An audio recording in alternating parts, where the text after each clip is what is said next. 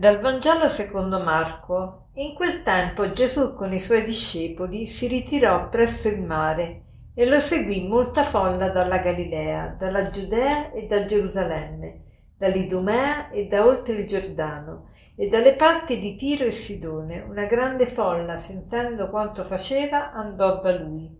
Allora egli disse ai suoi discepoli di tenergli pronta una barca a causa della folla, perché non lo schiacciassero.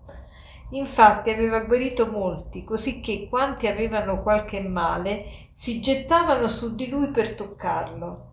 Gli spiriti impuri, quando lo, quando lo vedevano, cadevano ai suoi piedi e gridavano Tu sei il figlio di Dio. Ma egli imponeva loro severamente di non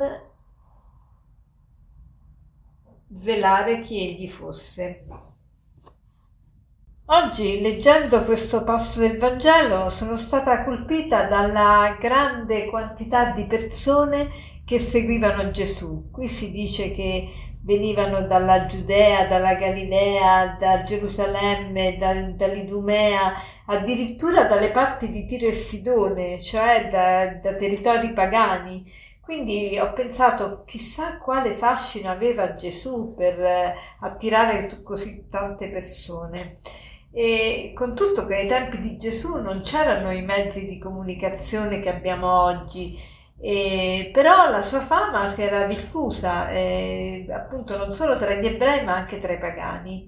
E, tuttavia Gesù non, non, sembra gradire tutto questo entusiasmo della folla, e, anzi non vuole quando gli spiriti impuri lo dichiarano figlio di Dio e egli impone loro di tacere. E come mai? Ma perché Gesù? Non sei venuto forse a rivelare la tua identità, a dirci che tu sei il Salvatore, a dirci che tu sei il figlio di Dio? Perché non vuoi che gli spiriti impuri lo proclamino e la gente ti venga dietro?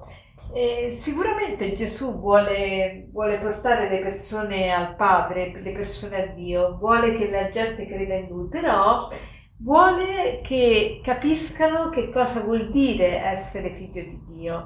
Cioè Gesù vuole che lo vedano come il, il Salvatore vero, non come il Salvatore colui che fa miracoli, che ti salva momentaneamente. La gente perché cercava Gesù? Perché Gesù aveva fatto tanti insegni, tanti miracoli, quindi lo cercavano.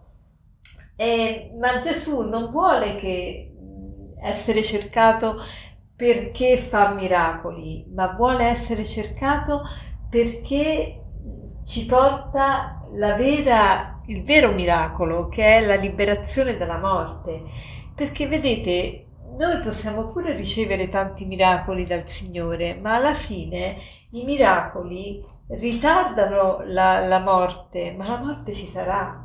Cioè anche un miracolato, anche Lazzaro, per esempio io mi penso sempre a Lazzaro che è stato risuscitato da Gesù, ma poveretto, quello ha dovuto affrontare la morte due volte. Quindi non è che il miracolo della vita lo preserva dalla morte, noi tante volte vorremmo che Gesù intervenisse e facesse sempre miracoli, cioè vorremmo che la vita di qua giù fosse la vita eterna in sostanza, perché nessuno dovrebbe più morire. Eh, prega per questo, prega perché io possa guarire, prega, sempre guarigioni, guarigioni, però alla fine dobbiamo morire, cioè la vita non è qua giù, qua giù siamo solo di passaggio, quindi eh, Gesù vuole che capiamo questo, che Lui è venuto a salvarci, dalla, la, a darci la vera salvezza, che è liberarci dalla morte, dalla morte eterna e dalla morte anche come, eh, come fine de, di tutto. Le, Gesù ci dice che Lui è venuto perché noi abbiamo la vita e l'abbiamo in abbondanza. E, ehm, quindi eh, cerchiamo di rinnovare oggi la nostra fede in Gesù.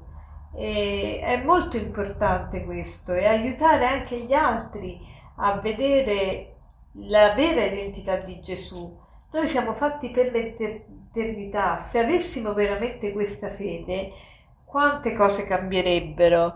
Non piangeremmo le persone morte come se sono passate non piangeremmo come morte le persone che sono passate a miglior vita e ci daremmo molto di più da fare per aiutare i nostri fratelli ad andare in cielo. E quindi eh, questa è la, la, grande novità che Gesù ci porta. La morte non ha più l'ultima parola. Pensate che consolazione. Quindi rinnoviamo la nostra fede in Gesù Salvatore e chiediamo anzi perdono a Dio per tutte quelle volte che di fronte alle prove abbiamo reagito come persone senza fede. La fede ci fa valutare tutto in un altro modo, ci fa vedere la realtà come la vede Dio. Quindi la sofferenza non è più una cosa inutile, non è più una disgrazia, è una grazia. E la sofferenza è una grazia e una ricchezza. La morte è vita, l'attesa è speranza, la vita di qua giù è un combattimento a lieto fine e questo noi crediamo e questo siamo chiamati a proporre. Gesù a un certo punto chiede che sia pronta per lui una barca. E che cos'è la barca? Il simbolo della barca è il simbolo del pulpito attra- su, attraverso il quale Gesù eh, predica, no? E quindi Gesù, quindi Gesù vuole la nostra collaborazione nell'evangelizzazione, sì, è urgente, è urgente che annunciamo, eh, annunciamo noi cristiani questo deposito della fede magnifico che abbiamo. E se talvolta non possiamo parlare, sicuramente sempre possiamo testimoniare con la nostra serenità e con la nostra carità. E per concludere, l'aforisma di oggi è il seguente. La fede nasce dall'ascolto e si rafforza nell'annuncio. La fede nasce dall'ascolto e si rafforza nell'annuncio. Buona giornata.